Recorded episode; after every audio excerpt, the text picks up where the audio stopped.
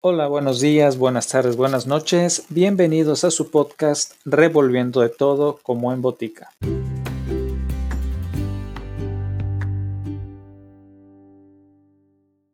En esta ocasión, acompáñenme en el viaje conociendo los cuentos de hadas de los hermanos Jacob y Wilhelm Grimm, quienes fueron eruditos, filólogos e investigadores culturales, lexicógrafos y escritores alemanes que coleccionaron y publicaron juntos folclore y libros durante el siglo XIX.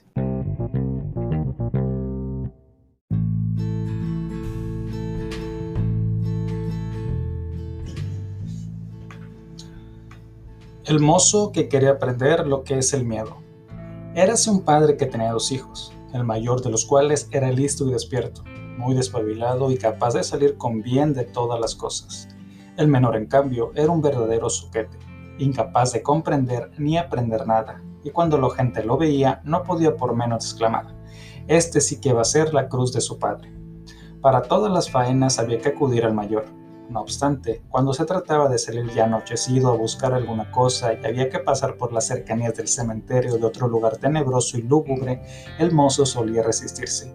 No, padre, no puedo ir, me da mucho miedo. Pues en efecto, era miedoso. En las veladas, cuando reunidos todos en torno a la lumbre, alguien contaba uno de esos cuentos que ponen carne de gallina, los oyentes solían exclamar, ¡Oh, qué miedo! El hijo menor, sentado en un rincón, escuchaba aquellas exclamaciones sin acertar a comprender su significado.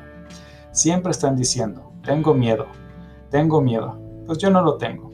Debe ser alguna habilidad de la que yo no entiendo nada. Un buen día le dijo a su padre, Oye tú, del rincón, ya eres mayor y robusto. Es hora de que aprendas también alguna cosa con que ganarte el pan. Mira cómo tu hermano se esfuerza. En cambio, contigo todo es inútil como si machacaras hierro frío. Tenés razón, padre, respondió el muchacho.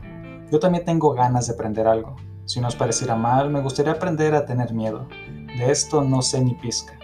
El mayor se echó a reír al escuchar aquellas palabras y pensó para sí, Santo Dios, qué bobo es mi hermano. En su vida saldrá de él nada bueno. Pronto se ve por dónde tira cada uno. El padre se limitó a suspirar y responderle, Día vendrá en que sepas lo que es el miedo pero con esto no vas a ganarte el sustento. A los pocos días tuvieron la visita del sacristán. Contóle el padre su apuro. Como su hijo menor era un inútil, ni sabía nada, ni era capaz de aprender nada. Solo os diré que una vez que le pregunté cómo pensaba ganarse la vida, me dijo que quería aprender a tener miedo. Si no es más que eso, respuso sacristán, puedo aprenderlo en mi casa. Dejad que venga conmigo, yo os lo desabastaré de tal forma que no habrá más que ver. Avinóse el padre pensando, le servirá para despabilarse. Así pues, se lo llevó consigo y le señaló la tarea de tocar las campanas. A las dos o tres días despertólo hacia medianoche y le mandó subir al campanario a tocar la campana. Vas a aprender lo que es el miedo, pensó el hombre mientras se retiraba sigilosamente. Estando el muchacho en la torre, al volverse para coger la cuerda de la campana, vio una forma blanca que permanecía inmóvil en la escalera, frente al hueco del muro. ¿Quién está ahí? gritó el mozo, pero la figura no se movió ni respondió. Contesta, insistió el muchacho, o lárgate. Nada tienes que hacer aquí a medianoche. Pero el sacristán seguía inmóvil para que el otro lo tomase por un fantasma. El chico le gritó por segunda vez. ¿Qué buscas ahí? Habla si eres persona cabal o te arrojaré escaleras abajo. El sacristán pensó, no llegará tanto, y continuó interpretérrito como una estatua de piedra. Por tercera vez le advirtió el muchacho, y viendo que sus palabras no surtían efecto, arremetió contra el espectro y de un empujón lo echó escaleras abajo con tal fuerza que mal de su grado saltó de una vez diez escalones y fue a desplomarse contra una esquina, donde quedó maltrecho. El mozo, terminado el toque de campana, volvió a su cuarto, se acostó sin decir palabra y quedóse dormido. La mujer del sacristán estuvo durante largo rato aguardando la vuelta de su marido, pero viendo que tardaba demasiado fue a despertar ya muy inquieta el ayudante y le preguntó, ¿Dónde está mi marido? Subió al campanario antes que tú. En el campanario no estaba, respondió el muchacho, pero había alguien frente al hueco del muro y como se empeñó en no responder ni marcharse, he supuesto que era un ladrón y lo he arrojado escaleras abajo. Y de ver, no fuera caso que se tratase de él, de veras que lo sentiría. La mujer se precipitó a la escalera y encontró a su marido tendido en el rincón, quejándose y con una pierna rota. Lo bajó como pudo y corrió luego a la casa del padre del mozo hecho un mar de lágrimas. Vuestro hijo, lamentóse, ha causado una gran desgracia. Ha echado a mi marido escaleras abajo y le ha roto una pierna. Llevaos enseguida de mi casa esta calamidad. Corrió el padre muy asustado a casa del sacristán y puso a su hijo de vuelta y media. Eres una mala persona. ¿Qué maneras son esas? Ni que estuviese el diablo en el cuerpo. Soy inocente, padre, contestó el muchacho. Os digo la verdad. Él estaba ahí a medianoche como si llevara malas intenciones. Yo no sabía quién era y por tres veces le advertí que hablase o se marchase. Ay, exclamó el padre, solo disgustos me causas. Vete de mi presencia, no quiero volver a verte. Bueno, padre, así lo haré. Aguardad solo a que sea de día y me marcharé a aprender lo que es el miedo. Al menos así sabré algo que me servirá para ganarme el sustento. Aprende lo que quieras, dijo el padre, lo mismo me da. Aquí tienes 50 florines, márchate a correr el mundo y no digas a nadie de dónde eres ni quién es tu padre, pues eres mi mayor vergüenza. Sí, padre, como queréis. Si solo me pedís eso, fácil me será obedeceros. Al apuntar el día, embolsó el muchacho sus 50 florines y se fue por la carretera. Mientras andaba, iba diciéndose, si por lo menos tuviera miedo, si por lo menos tuviera miedo.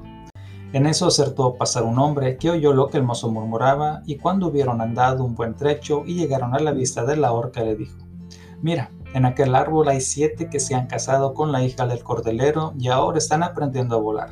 Siéntate debajo y aguarda que llegue la noche. Verás cómo aprendes lo que es el miedo. Si no más que eso, respondió el muchacho, la cosa no tendrá dificultad, pero si realmente aprendo qué cosa es el miedo, te daré mis 50 florines. Vuelve a buscarme por la mañana y se encaminó al patíbulo, donde esperó sentado la llegada de la noche. Como reciera el frío, encendió fuego, pero hacia medianoche empezó a soplar un viento tan helado que ni la hoguera le servía de gran cosa. Y como el ímpetu del viento hacía chocar entre sí los cuerpos de los horcados, pensó el mozo, si tú junto al fuego estás helándote, ¿cómo deben pasarlo esos que patalean ahí arriba? Y como era compasivo de natural, arrimó la escalera y fue desatando los cadáveres uno tras otro y bajándolos al suelo Sopló luego el fuego para avivarlo y dispuso los cuerpos en torno al fuego para que se calentasen. Pero los muertos permanecían inmóviles y las llamas prendieron en sus ropas. Al verlo, el muchacho advirtióles, si no tenéis cuidados volveré a colgar. Pero los ajusticiados nada respondieron y sus andrajos siguieron quemándose. Irritóse entonces el mozo, pues que os empeñéis en no tener cuidado, nada puedo hacer por vosotros, no quiero quemarme yo también y los colgó nuevamente uno tras otro, hecho lo cual volvió a sentarse al lado de la hoguera y se quedó dormido. A la mañana siguiente presentóse el hombre dispuesto a cobrar los 50 florines. ¿Qué? ¿Ya sabes lo que es el miedo?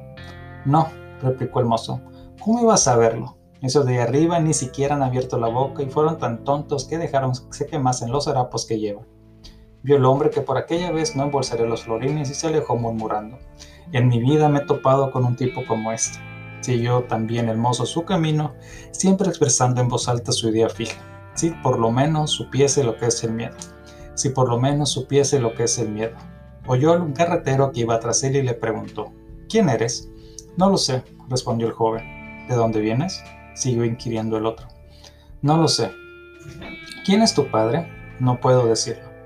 ¿Y qué demonios está refunfuñando entre dientes? Oh, respondió el muchacho. Quisiera saber lo que es el miedo, pero nadie puede enseñarme. Basta de tonterías, replicó el carretero. Te vienes conmigo y te buscaré alojamiento. Acompañóle el mozo y al anochecer llegaron a una hospedaría. Al entrar en la sala repitió el mozo en voz alta. Si al menos supiera lo que es el miedo. Oyéndolo el posadero se echó a reír y dijo, si de verdad lo quieres, tendrás aquí una buena ocasión para enterarte. Cállate por Dios, exclamó la patrona. Más de un temerario lo ha pagado ya con la vida. Sería una pena que esos hermosos ojos no volviesen a ver la luz del día. Pero el muchacho replicó, por costoso que sea, quisiera saber lo que es el miedo. Para esto me marché de casa. Y estuvo importunando al posadero hasta que éste se decidió a contarle que, a poca distancia de ahí, se levantaba un castillo encantado, donde con toda seguridad aprendería a conocer el miedo si estaba dispuesto a pasar tres noches en él díjole que el rey había prometido casar a su hija, que era la doncella más hermosa que alumbrar el sol, con el hombre que a ellos se atreviese. Además, había en el castillo valiosos tesoros, capaces de enriquecer al más pobre, que estaban guardados por espíritus malos y podrían recuperarse al desvanecerse el maleficio. Muchos lo habían intentado ya, pero ninguno había escapado con vida de la empresa. A la mañana siguiente, el joven se presentó al rey y le dijo que si se le autorizaba, él se comprometía a pasarse tres noches en vela en el castillo encantado. Mirólo el rey y como su aspecto le resultara simpático, dijo, Puedes pedir tres cosas para llevarte al castillo, pero deben ser cosas inanimadas. A lo que contestó el muchacho, Dadme entonces fuego, un torno y un banco de carpintero con su cuchilla. El rey hizo llevar aquellos objetos al castillo. Al anochecer subió a él el muchacho, encendió en un aposento un buen fuego, colocó al lado el banco de carpintero con la cuchilla y sentóse sobre el torno. Ah, si por lo menos aquí tuviera miedo, suspiró. Pero me temo que tampoco aquí me enseñarán lo que es. Hacia medianoche quiso avivar el fuego, y mientras lo soplaba oyó de pronto unas voces procedentes de una esquina que gritaban: ¡Au! ¡Miau! ¡Qué frío hace! Tontos, exclamó él. ¿Por qué gritáis? Si tenéis frío, acercaos al fuego a calentaros. Apenas hubo pronunciado estas palabras, llegaron de un enorme brinco dos grandes gatos negros que sentándose uno a cada lado, clavaron en él una mirada ardiente y feroz. Al cabo de un rato, cuando ya se hubieron calentado, dijeron, Compañero, ¿qué te parece si echamos una partida de naipes? ¿Por qué no? respondió él, pero antes mostradme las patas. Los animales sacaron las garras. Ah, exclamó el muchacho, vaya, unas uñas largas. Primero las cortaré. Y agarrándolos por el cuello, los levantó y los sujetó por las patas al banco de carpintero. Hubiese adivinado las intenciones, dijo, y se me han pasado las ganas de jugar a cartas. Acto seguido los mató de un golpe y los arrojó al estanque que había al pie del castillo. Despachados ya aquellos dos, y cuando se disponía a instalarse de nuevo junto al fuego, de todos los rincones y esquinas empezaron a salir gatos y perros negros, en número cada vez mayor, hasta el punto de que ya no sabía él dónde meterse. Aullando lúgubremente, pisotearon el fuego, intentando esparcirlo y apagarlo. El mozo estuvo un rato contemplando tranquilamente aquel espectáculo hasta que al fin se amoscó y empuñando la cuchilla gritando ¡Fuera de aquí, chusma asquerosa! arremetió contra el ejército de alimañas. Parte de los animales escapó corriendo, el resto los mató y arrojó sus cuerpos al estanque. De vuelta al aposento, reunió las brasas aún encendidas, las sopló para reanimar el fuego y se sentó nuevamente a calentarse. Y estando así sentado, le vino el sueño con una gran pesadez en los ojos. Miró a su alrededor y descubrió que en una esquina una espaciosa cama, a punto vienes, dijo, y se acostó en ella sin pensarlo más. Pero apenas había cerrado los ojos cuando el lecho se puso en movimiento, como si quisiera recorrer todo el castillo.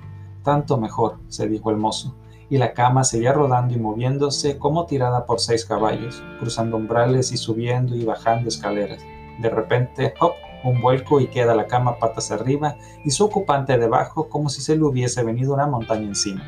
Lanzando al aire mantas y almohadas, salió de aquel revoltijo exclamando, Que pase quien tenga ganas. Volvió a la vera del fuego y se quedó dormido hasta la madrugada.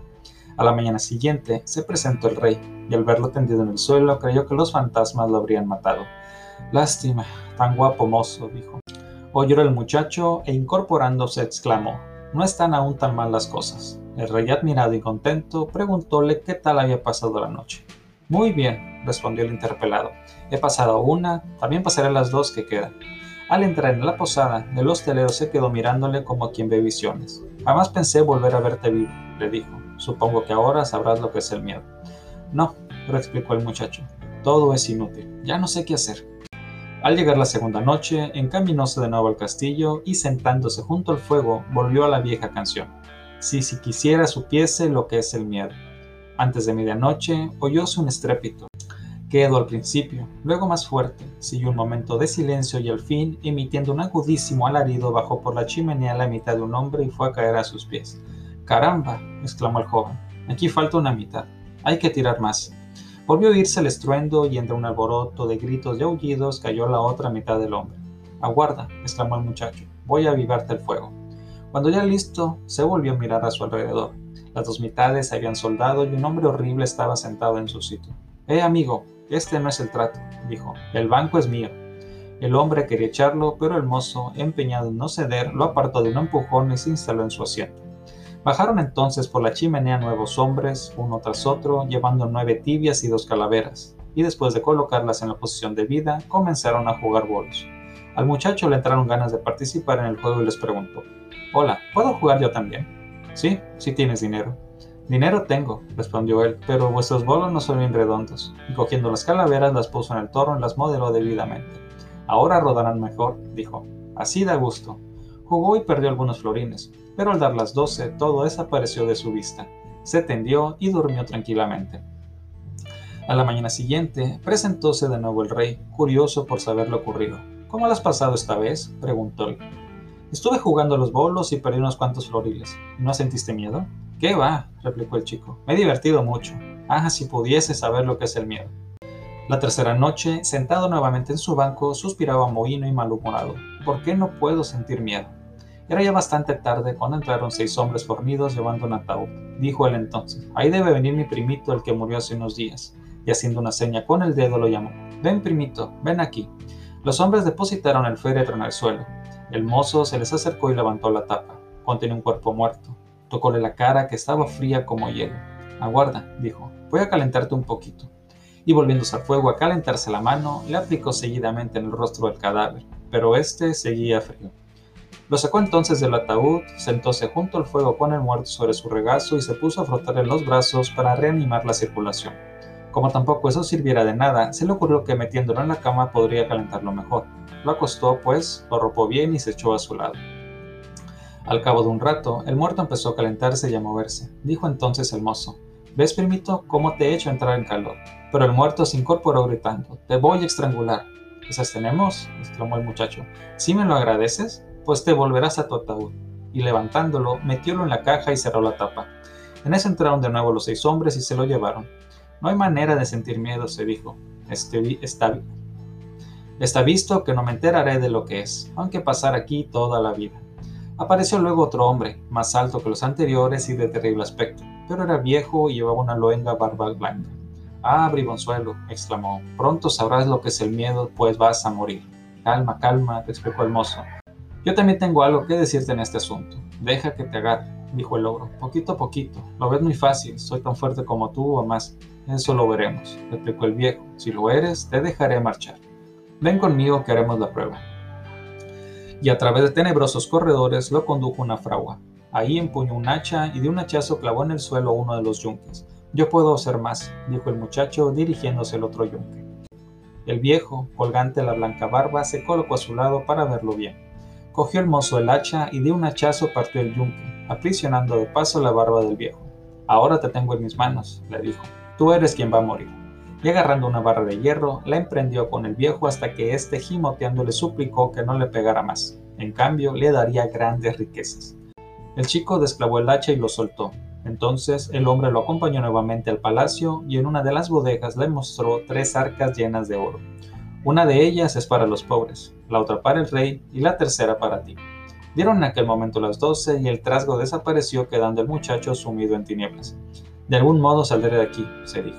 Y moviéndose a tientas, al cabo de un rato dio con un camino que lo condujo a su aposento, donde se echó a dormir junto al fuego. A la mañana siguiente, compareció de nuevo el rey y le dijo, Bien, supongo que ahora sabrás ya lo que es el miedo. No, replicó el muchacho. ¿Qué es? Estuvo aquí mi primo muerto y después vino un hombre barbudo, el cual me mostró los tesoros que hay en los sótanos, pero de lo que es el miedo nadie me ha dicho una palabra. Dijo entonces el rey, Has desencantado el palacio y te casarás con mi hija. Todo eso está muy bien, repuso él, pero yo sigo sin saber lo que es el miedo. Sacaron el oro y celebróse la boda, pero el joven príncipe, a pesar de que quería mucho a su esposa y se sentía muy satisfecho, no cesaba de susurrar. Si al menos supiese lo que es el miedo. Al fin, aquella cantinela acabó por irritar a la princesa. Su camarera le dijo, yo lo arreglaré, voy a enseñarle lo que es el miedo. Se dirigió al riachuelo que cruzaba el jardín y mandó que le llenaran un barreño de agua con muchos pececillos. Por la noche, mientras el joven dormía, su esposa, instruida por la camarera, le quitó bruscamente las ropas y le echó encima el cubo de agua fría con los peces, los cuales se pusieron a coletear sobre el cuerpo del muchacho. Este despertó de súbito y echó a gritar. ¡Ah, qué miedo! ¡Qué miedo, mujercita mía! Ahora sí que sé lo que es el miedo.